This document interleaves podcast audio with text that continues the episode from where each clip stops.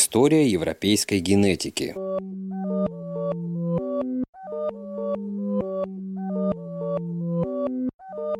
Продолжаем освещать историю генетики марихуаны, которая началась с разбора становления американских гибридов – как мы говорили в предыдущей части, по итогу война с наркотиками в Штатах привела к тому, что американские селекционеры были вынуждены переехать в Европу, прихватив с собой драгоценные гибриды. Их выбор пал на Нидерланды, наиболее лояльную каннабису страну.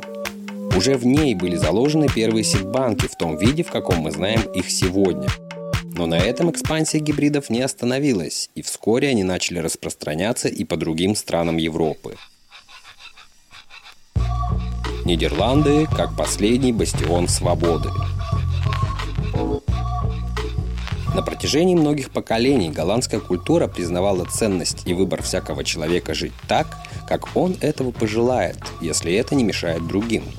Поэтому в 60-70-х годах 20 века Нидерланды стали прибежищем для всех, чьи политические, религиозные или социальные взгляды были неприемлемы в других странах. Как следствие, в этот период в стране значительно увеличивалось потребление марихуаны. Во многом этому способствовало движение хиппи и путешествие нидерландской молодежи по тропе хиппи. Во время своих путешествий молодые авантюристы перенимали традиции и привычки азиатских стран, от медитации до вегетарианства и курения гашиша, а после знакомились с ними свое окружение –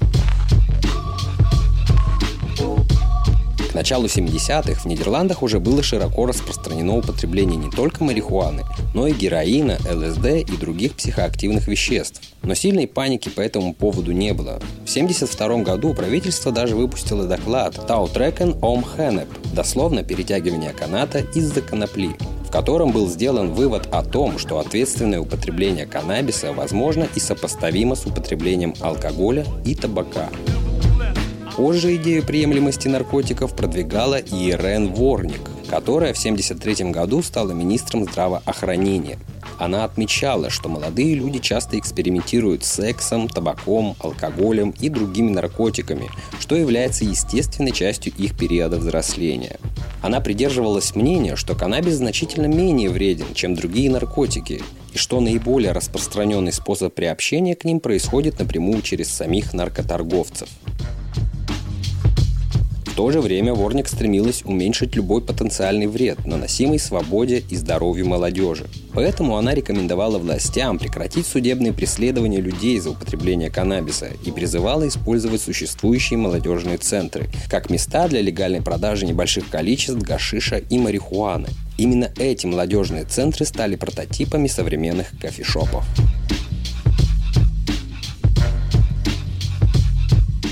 В итоге принципы зарождающейся нидерландской наркополитики стали исходить из убеждения, что употребление наркотиков является естественным явлением, и что с ним, если и нужно бороться, то как можно более практично. Поэтому наиболее важной целью политики стало предотвращение или ограничение связанных с употреблением наркотиков рисков и вреда как для самого потребителя, так и для общества результате было принято решение, благодаря которому за координацию наркополитики должно отвечать Министерство здравоохранения, а не Министерство юстиции или внутренних дел. Позднее, в 1976 году, в Нидерландах был принят опиумный закон, который фактически декриминализировал каннабис. В итоге Нидерланды стали первой в мире страной, сделавшей подобный шаг. Опиумный закон был основан на двух ключевых принципах. Во-первых, в нем все наркотики разделялись на основе их вредности. Так появились термины легкие и тяжелые наркотики. С одной стороны были продукты каннабиса и волшебные грибы, а с другой – прочие психоактивные вещества, которые, по мнению властей, представляли неприемлемый риск для здоровья. А во-вторых, в законе проводилось различие по характеру правонарушения и преступления – Например, хранение до 30 граммов каннабиса считалось незначительным правонарушением, а хранение большого количества или его продажа без разрешения – уголовным преступлением.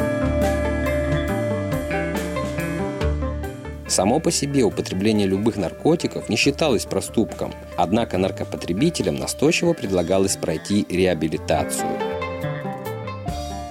Толерантность – это тоже типично нидерландский политический конструкт, основанный на полномочиях государственного прокурора воздерживаться от судебного преследования правонарушений. Этот принцип также сформулирован в опиумном законе и назван принципом целесообразности. Такой подход дал возможность проводить сбалансированную политику за счет избирательного применения уголовного права. Идея всего этого была ясна. Раз молодые люди все равно употребляют, так пусть они лучше курят косяки, чем колятся героином.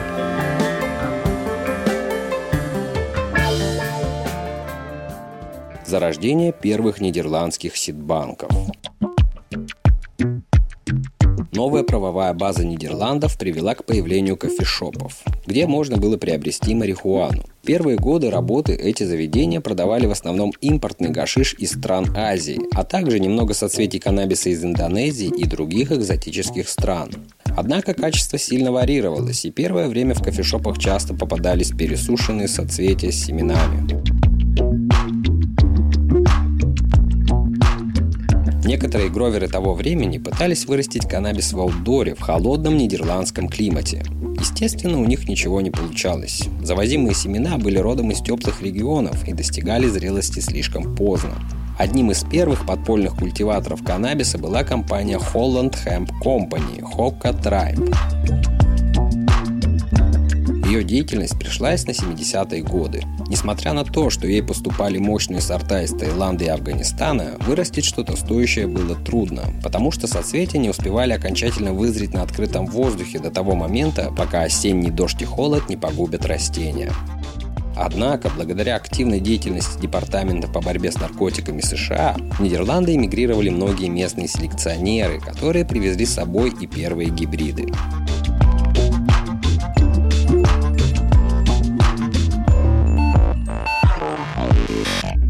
80-х годах в стране начали появляться первые сидбанки. Lowland Seed Company, Seed Bank, Super Sativa Strain Club и Sensi Seeds. Благодаря журналистским усилиям Эда Розенталя заводчики начали общаться друг с другом, обмениваясь информацией и генетикой.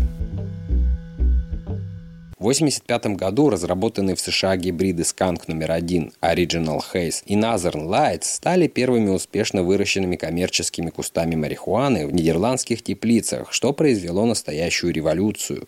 Импортный гашиш сохранял свою популярность на протяжении 80-х годов, но спрос на него начал падать из-за резкого роста продаж соцветий марихуаны, выращенной в Нидерландах. Владельцы кофешопов сообщают, что примерно с 96 -го года на каждый проданный грамм гашиша они продают около 2 граммов бошек.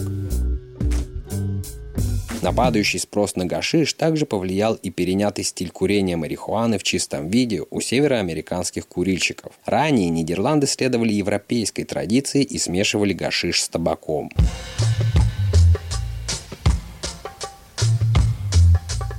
Благодаря бурно развивающейся тепличной промышленности и других методов ведения сельского хозяйства, производители каннабиса отлично справились с проблемой в виде холодной погоды и далеко продвинулись в селекционировании.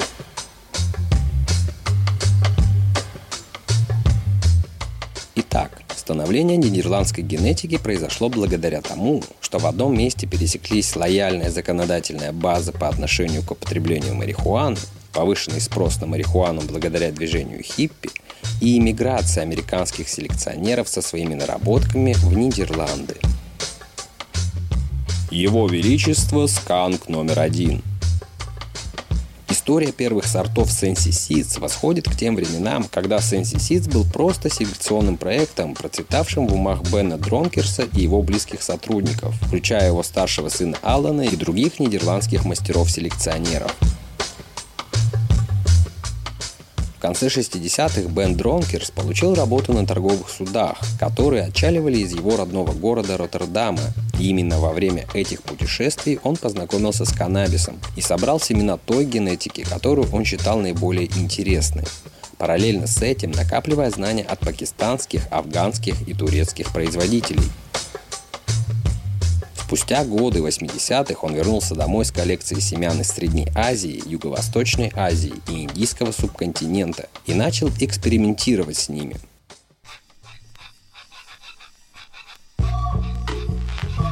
Свою практику по выращиванию марихуаны в закрытом помещении он начинал с сативных сортов, которые были доступны в Нидерландах. Результаты были похожими, но после сбора семян в Азии он вырастил и представил первый куст индики, и это стало ключевым моментом, который наконец-то позволил ему производить качественный урожай.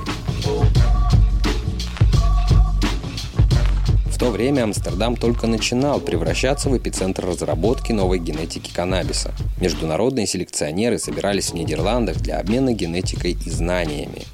Первые стабильные гибриды, усовершенствованные селекционерами из Северной Америки, пересекали Атлантический океан. Появлялась возможность опробовать самые смелые операции по разведению сортов. Получение доступа к американскому гибриду Skunk номер один стало важным моментом для Sensi Seeds. Оригинальные гибриды, привезенные в Европу американскими селекционерами, были созданы из традиционных сортов марихуаны из Центральной и Южной Америки, Афганистана и Таиланда и пользовались феноменальным успехом. После нескольких лет селекции и обратного скрещивания, стабилизированная версия Skunk номер один от Sensi Seeds была представлена миру в 80-х. Она сразу же стала объектом непоколебимой страсти как селекционеров, так и потребителей. Одним из первых гибридов каннабиса, приспособленный к тяжелым условиям выращивания на открытом воздухе, стал Holland's Hope, созданный в начале 80-х годов White Label Seed Company – партнером-селекционером Sensi Seeds. Свое имя гибрид получил в честь его способности давать отличные результаты во влажном и непредсказуемом летнем периоде, давая надежду производителям открытого грунта в Нидерландах.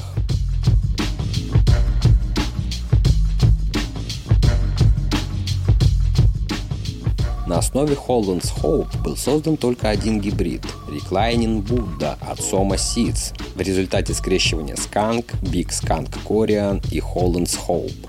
Далее на основе Skunk номер один был создан гибрид Early Girl, за которым последовало появление Early Pearl. На основе Early Pearl и Skunk номер один появился Early Skunk, став фаворитом среди всех производителей, сталкивающихся со сложными климатическими условиями для выращивания марихуаны. Еще один гибрид, созданный на основе сканк номер один – Lemon Skunk. Селекционеры из DNA Genetics скрестили два разных фенотипа сканк. Один из них – самец, полученный от голландского селекционера Эдди. Второй – самка с цитрусовым фенотипом от Lemon Man из Лас-Вегаса. Неподражаемый Northern Lights. Считается, что Northern Lights – потомок афганских и тайских ландрейсов, но точное его происхождение остается загадкой. Предположительно, он был создан в 70-х селекционером, известным как «Индеец», на острове недалеко от Сиэтла, штат Вашингтон. Впрочем, другие источники утверждают, что сорт возник в Калифорнии еще до того, как его начал выращивать индеец. Собранная по крупицам история гласит, что изначально было 11 растений Nazan Lights, самые лучшие из которых были под номером 1 и 5. Все они были с афганской родословной и сильными чертами индики, смолистые, компактные, темно-зеленые. Каким-то образом в 1985 году Назен Лайтс прибыл в Нидерланды и оказался в руках Невилла Шенмейкера, владельца одного из первых банков семян марихуаны в Нидерландах, известного как The Seed Bank – позже переименованного в Sensi Seed своим новым владельцам. Говорят, что все растения, полученные Невиллом, были самками, но вскоре в каталоге The Seed Bank появились семена Nazen Lights. Возникает вопрос, как Невилл создал свои НЛ, не имея самцов среди НЛ? Наиболее вероятная теория гласит, что Невилл использовал афганских самцов для скрещивания с различными самками Nazan Lights. Назан Лайтс номер один является чисто породным афганским инбридным сортом. Назан Лайтс номер два – мощным гибридом НЛ номер один X Hindi Kush, который впоследствии стал гибридом Oasis от Dutch Passion. На основе НЛ номер два был создан один из первых автоцветущих сортов – Считается, что Назан Lights номер 5 был лучшим растением в группе. Со временем на его основе были выведены десятки выдающихся гибридов. Кроме того, из этих разных гибридов были отобраны два самца, обозначенных номер один и номер два, которые были использованы для создания нескольких штаммов из каталога The Seed Bank.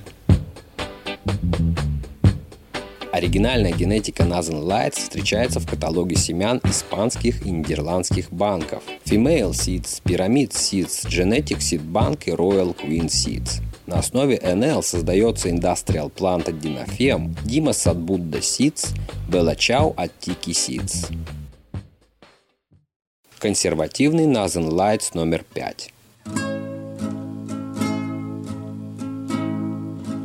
Молодой Невил Шенмейкер, родившийся в Австралии в 1984 году, продавал семена через свой сидбанк The Seed Bank. Невилл собирал всевозможные семена каннабиса из различных источников и выращивал их в поисках лучших растений для селекции. Мутным способом, который подробнее изложен в обзоре гибрида Эмнижа Хейс, Невилл получил семена Хейс и из них вырастил три растения, которые назвал A, B и C, где A и C были самцами, а B – самкой.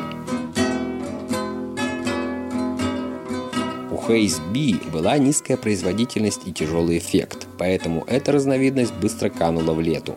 В то же время Phase A и C обладали приятным запахом с оттенком шоколада и земли.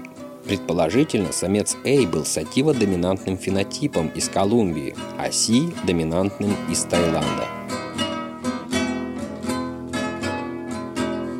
Попытка скрестить Haze A со своими женскими клонами Nathan Lights номер 5 вышла удачной. Гибрид подошел для выращивания в домашних условиях, при этом в нем сохранились уникальные черты сативы в виде сильнодействующего эффекта, высокой урожайности и длительного периода цветения. Впоследствии результат данного скрещивания получил имя Neville's Haze и прочно обосновался в сидбанке Greenhouse Seeds.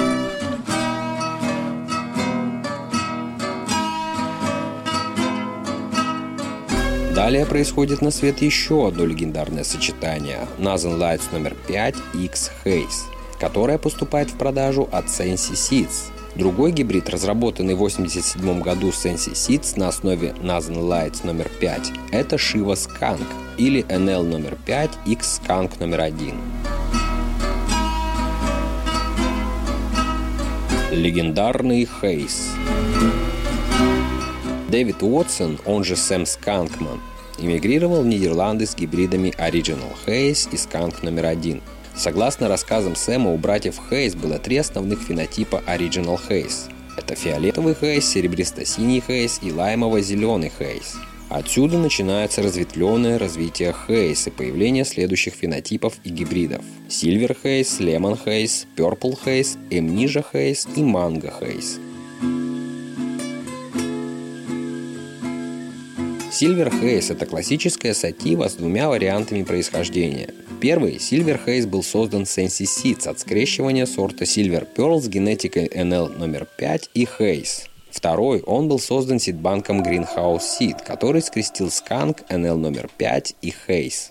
Lemon Haze получен от скрещивания Silver Haze и Lemon Skunk. Помимо Lemon Haze существует также Super Lemon Haze от Greenhouse Seed, выведенный путем скрещивания Super Silver Haze и Lemon Skunk.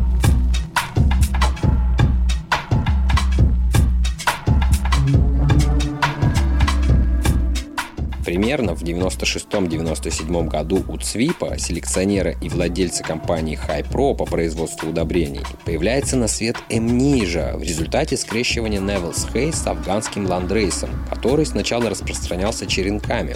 После объединения сил с Динофем Эмнижа получила распространение в виде семян.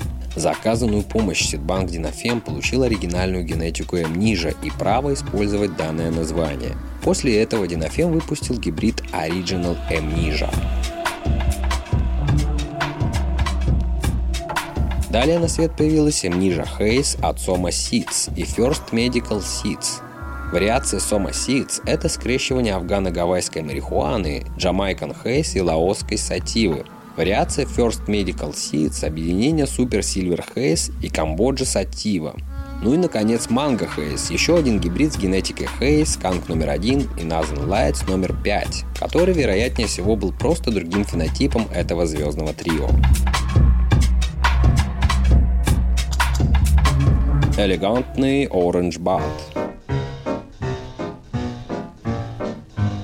Хэнк Ван Далин, основатель Dutch Passion, уже в 70-х годах был страстным гровером и активно занимался поиском и сбором лучшей генетики, поскольку в те годы подавляющая часть каннабиса в Амстердаме была импортной. За несколько лет Хэнк собрал огромную коллекцию генетики.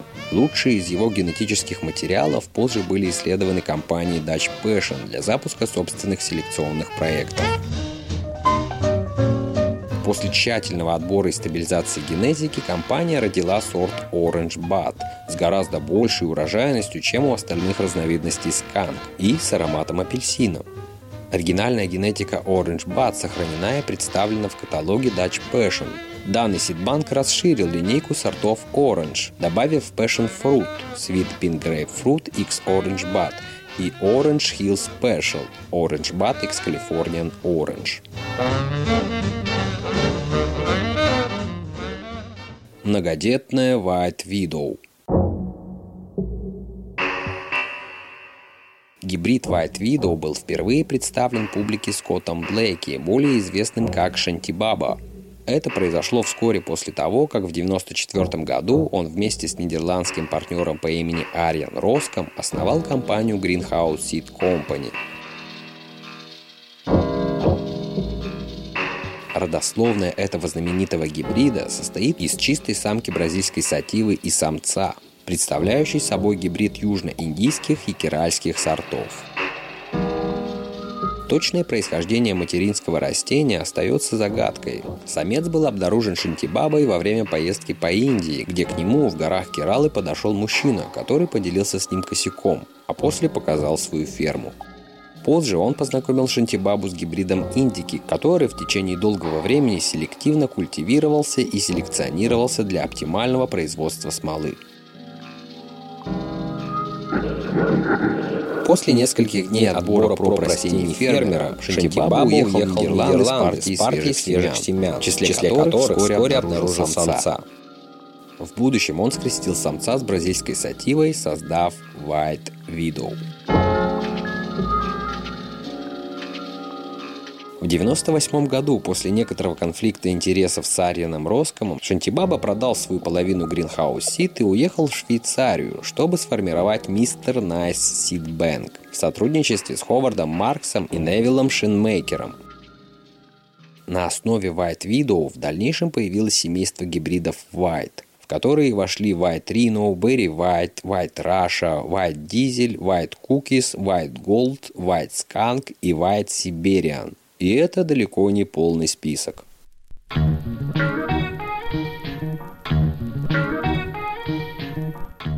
Результативный Дербан Пойсон.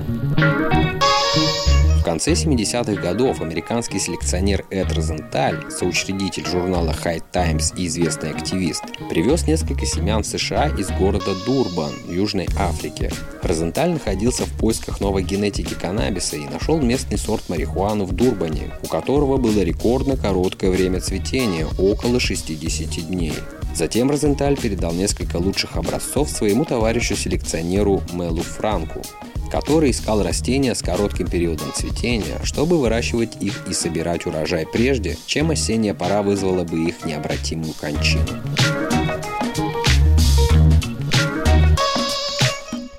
Франк модифицировал Дербан Пойсон, чтобы увеличить содержание смолы и сократить время цветения. Его труды привели к появлению двух различных фенотипов – линии A и линии B. Растение из линии A легло в основу американского современного Дербан Пойсон, а линия B была передана селекционеру Дэвиду Уотсону. Около 100 семян Франк также передал в руки Дэвида Уотсона, который и привез Дербан Пойсон в Нидерланды. Уотсон планировал довести Дербан Пойсон до коммерческого успеха, пытаясь еще сильнее сократить время цветения. В процессе экспериментов он вырастил кусты гермафродиты, или кусты с маленькими чашечками у соцветий. Предположительно, Дербан Пойсон был скрещен со сканк номер один в попытке стабилизировать генетику Дербан Пойсон. Африканский сорт Дербан Пойсон примечателен тем, что в его составе каннабиноидов присутствует тетрагидроканнабиварин или ТГКБ, THCV, что встречается довольно редко. Соотношение ТГК и ТГКБ описывается как 20 к 1. Что происходило с нидерландским Дербан Пойсон, какие гибриды создавались на его основе, неизвестно. Несмотря на отсутствие информации, Дерман представлен в каталоге семян Sensi Seeds, Dutch Passion и Nirvana Seeds. Возможно, Дербан Пойсон постигла та же участь, что и Холландс Хоу. Зато в Америке Дербан Пойсон получил широкое развитие, но это уже другая история. Ну что, голова еще не кружится? Тогда подытожим. Skunk, Haze, Northern Lights, Durban Poison были созданы в Америке и импортированы в Нидерланды. Изначально созданный гибрид в Нидерландах только один – White Widow. Основа истории голландских гибридов марихуаны построена на всевозможных фенотипах Skunk, Haze, Northern Lights и скрещиванию между тремя этими гибридами. Экспансия в Испанию – Употребление каннабиса в Испании появилось в постфранциский период 70-е 80-е года, после смерти диктатора Франциско Франко в 1975 году. В данный период Испания открылась миру и начала восстанавливать свой голос и самобытность, которые считались утраченными. Кроме того, в стране зародилось контркультурное и художественное движение «Мавида», которое сочетало черты пацифистского движения хиппи и участников французского Майдана от 1968 года. Для движения Мавида был характерен новый формат выражения как словесно, так и эстетически. Новаторский характер и безграничная свобода придавали этому движению свои уникальные черты. Освободившись от диктаторского режима, члены движения наконец-то вздохнули свободной грудью и начали жить, искать и проявлять себя в музыке, кино, литературе, фотографии и так далее – Участники движения желали испытать себя, рисковали, впадали в крайности и употребляли алкоголь, амфетамин, гашиш, кислоту и героин. В начале 90-х годов в Барселоне была основана Ассоциация исследований каннабиса Рамона Сантоса с целью положить конец правовой неопределенности и попытаться найти способ снабдить своих членов каннабисом, не прибегая к услугам черного рынка. Ассоциация направила письмо прокурору с просьбой предоставить информацию о том, является ли выращивание каннабиса для личного использования группой людей преступлением. Получив ответ, в котором указывалось, что это является преступлением, ассоциация забила болт и принялась выращивать каннабис примерно для 100 своих членов. Через несколько месяцев полиция конфисковала растения без постановления суда. Нескольким членам ассоциации было предъявлено обвинение в торговле наркотиками. Впоследствии членов движения оправдали, однако прокурор подал апелляцию, и Верховный суд приговорил каждого к четырем месяцам ареста и выплате штрафа в размере 3000 евро.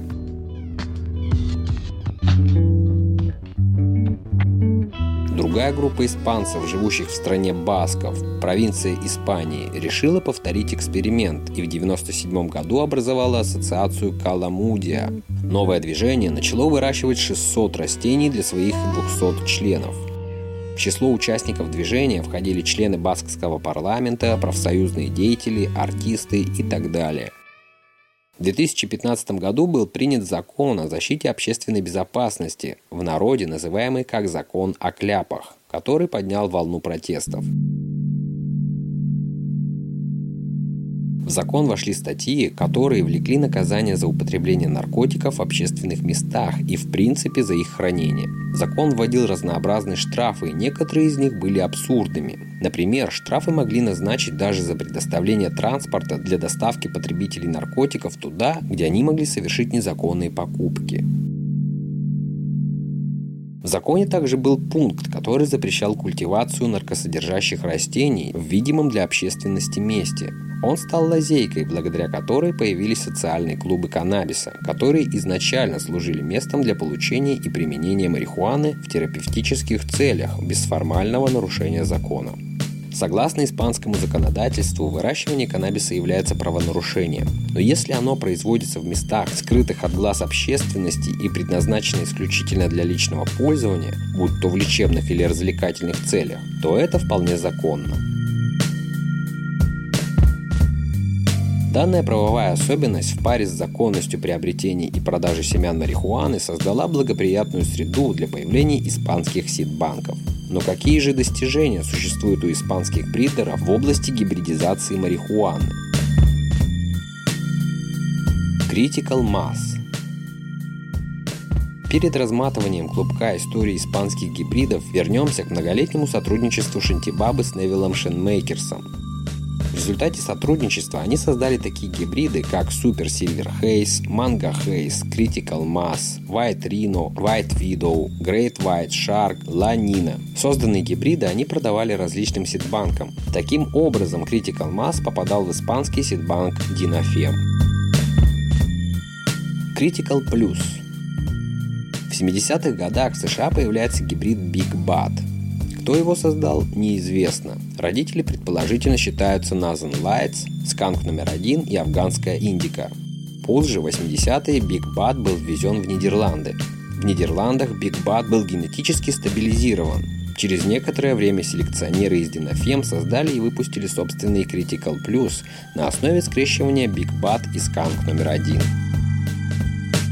Critical Bilbo Далее Critical Plus распространился по Испании в виде семян и клонов. В городе Бильбао на севере Испании появился исключительный клон или просто другой фенотип Critical, который обладал более интенсивным запахом, был более простым в выращивании и вырабатывал больше смол. В итоге клон приобрел имя Critical Bilbo – Гроверы-энтузиасты, которые выявили уникальный фенотип Critical и занимались его стабилизацией, впоследствии основали сидбанк под названием Genetic, чей ассортимент основан на Critical Bilbo. Моби Дик Еще одним знаменитым испанским гибридом стал Моби Дик, созданный селекционерами профессор О'Джи и Кинт Куш из сидбанка Динофем. Моби Дик создавался на основе нескольких клонов растений, которые были особенно продуктивными и смолистыми, урожайный Хейс и смолистая White Widow. Из полученных от скрещивания семян во втором поколении выросли огромные кусты, которые впечатлили и предвосхитили ожидания селекционеров. Green Poison – Испанский сидбанк Sweet Seeds отличался тем, что в 2009 году выпустил в продажу семена гибрида Green Poison с засекреченной генетикой. Но знатоки сканк уловили характерный для данного сорта запах, эффект и характер роста. Предположительно, Green Poison – это еще одно проявление фенотипа сканк. Позже на его основе был создан Red Poison после опыления Хинди Куш в том же сидбанке. Англия. История королевского чиз. В 80-х годах Дэвид Уотсон привез в Нидерланды сканк номер один, откуда началось его массовое распространение по Европе, в частности Великобритании. Гровер с неизвестным именем на протяжении 7-8 лет выращивал сканк номер один через клонирование. Со временем оригинальный аромат сканк номер один начал меняться. Запах стал чрезвычайно вонючим. Он распространялся повсюду, и его сложно было замаскировать. Соседи стали говорить Гроверу, что от него воняет. Предполагали, что он перестал мыться и стирать одежду. Вместе с запахом изменился и эффект. Он стал более мощным. Это подтвердили друзья, с которыми Гровер делился клонами и урожаем. По их сообщениям, изменившийся сканк номер один стал пахнуть как плесневелый сыр. 1995 году к неизвестному Гроверу, который обозначил новый аромат сканк номер один как сырный, пришел близкий друг, известный как Off the Hill, и попросил 21 клон для лаборатории The X-Das Collective в городе Лутон, что неподалеку от Лондона. The Exodus Collective находился в сквотируемом особняке, где выращивал большой объем травки. Усадьба Хас, как ее называли, была центром бесплатных рейв-вечеринок, а также активно участвовала в кампании по легализации марихуаны. Exodus Collective начал выращивать сорт сканк номер один с сырным запахом и дал ему имя Exodus Cheese, также сделав его доступным в виде семян. Вскоре сорт начал распространяться среди сообщества рейверов. Он стал фаворитом во всей Великобритании благодаря необычному интенсивному аромату, высокой урожайности и устойчивости к суровому островному климату. Слухи о Exodus Cheese распространились пока на сообщество, достигнув ушей и легких Майлу, талантливого производителя и селекционера из Бирмингема. В 2002 году Майло через друзей в британском издании Reta Express получил черенки Exodus Cheese. Он скрестил их с высокоурожайным афганским самцом, который уже находился в его коллекции. После длительной стабилизации отбора Майло усовершенствовал сорт, прежде чем приступить к производству семян чиз. Судя по другим источникам, Майло был тем самым селекционером из Big Buddha Seeds. В 2005 году Сидбанк Big Buddha Seeds действительно выпустил сорт чиз в качестве единственного сорта. Первым организовал коммерческие поставки семян чиз на рынок Великобритании. В дальнейшем Сидбанк разработал еще один смертоносный штамм – Blue Cheese. Год спустя сорт Big Buddha Cheese выиграл приз Best Indica на 19-м турнире High Times Cannabis Cup. Сорт Blue Cheese занял третье место в категории «Лучшая сатива». Это был прорыв, поскольку в то время в Cannabis Cup в основном доминировали нидерландские компании. Также смотри наше видео о происхождении генетики чиз.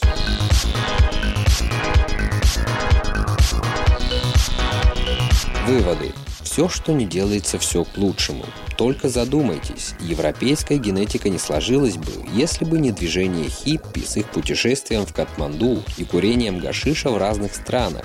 Если бы не война с наркотиками в Америке и не преследование Дэвида Уотсона, после которого он вынужден эмигрировал в Нидерланды с образцами Skunk, Haze, Northern Lights, Возможно, есть и другие ключевые события, о которых история умалчивает. Вполне возможно, что развитие и становление индустрии гибридов в Нидерландах, Испании и Англии развивалось бы на основе совсем других сортов марихуаны.